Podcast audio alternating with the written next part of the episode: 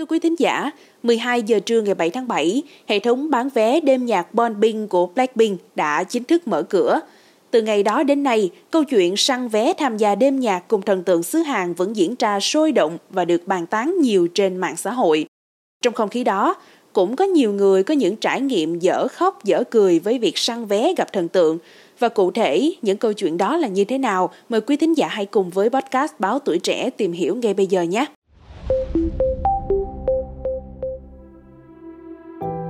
Quý vị, để có tấm vé với chỗ ngồi trong đêm nhạc Blackpink ưng ý nhất, nhiều người đã bỏ ra số tiền lớn để thuê thêm một người hoặc một đội nhóm săn vé hộ. Những người này thường được gọi là dân cam vé, thường được thuê với chi phí từ 1 triệu lên tới vài triệu đồng.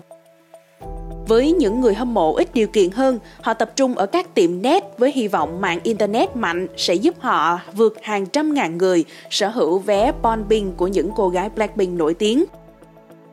Theo dòng sự kiện, để tham khảo quy trình mua vé phục vụ cho mục đích công việc, tôi cũng đăng nhập vào hệ thống mua vé từ hơn 10 giờ ngày 7 tháng 7, tức là sớm hơn đến 2 tiếng so với thời gian mở bán. Tuy nhiên thì đúng 12 giờ, trang web vẫn báo đang bảo trì do lượng người truy cập vào cùng một lúc quá lớn.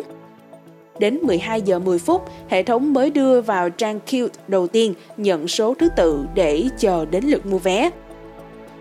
Tôi nhận được số thứ tự là 14.374, xếp hàng sau 11.349 lượt mua trước. Đến lượt mình mua vé, tôi thấy các hàng ghế ở khu vực khách 4, khách 5 với mức giá lần lượt 1,8 triệu đồng, 1,2 triệu đồng nhanh chóng sold out.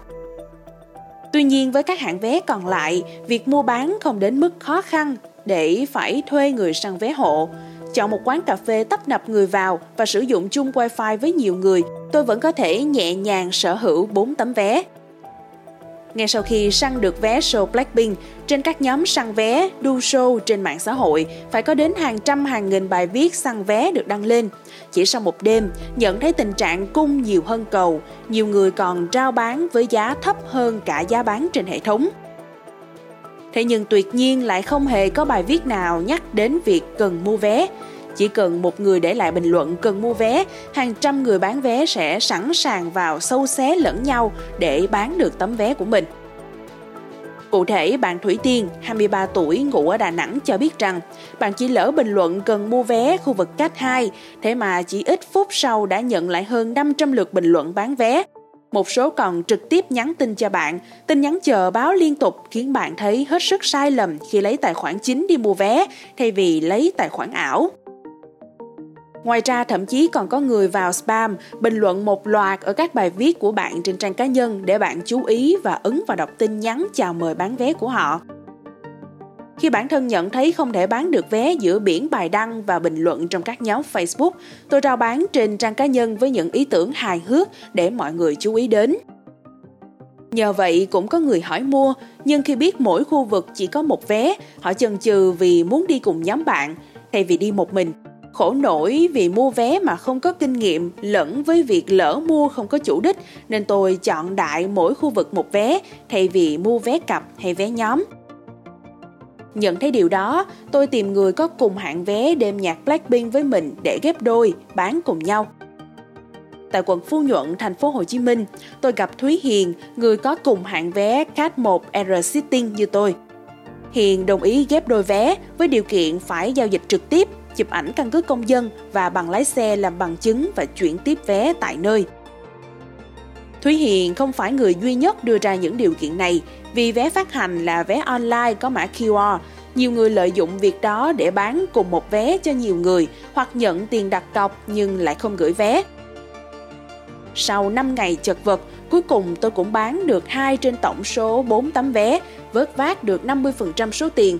Tuy nhiên thì vẫn còn hai vé lẻ ở khu vực Cat 2, chưa thấy ai hỏi mua, còn những người bán khác thì hạ giá vé đêm nhạc Blackpink xuống tận đáy với mong muốn có thể bán được. Bên cạnh đó, việc hạ giá vé đêm nhạc Blackpink cũng gây nên những câu chuyện ngang trái bởi những hạng vé ở khu vực Cat 4, Cat 5 tuy xa sân khấu, tầm nhìn hạn chế nhưng có giá thấp nên sớm hết vé. Những người sau khi sở hữu tấm vé ở khu vực này lại trao bán với giá gấp đôi gấp ba, nhưng những hạng vé khác gần sân khấu lại giảm từ 1 đến 2 triệu đồng.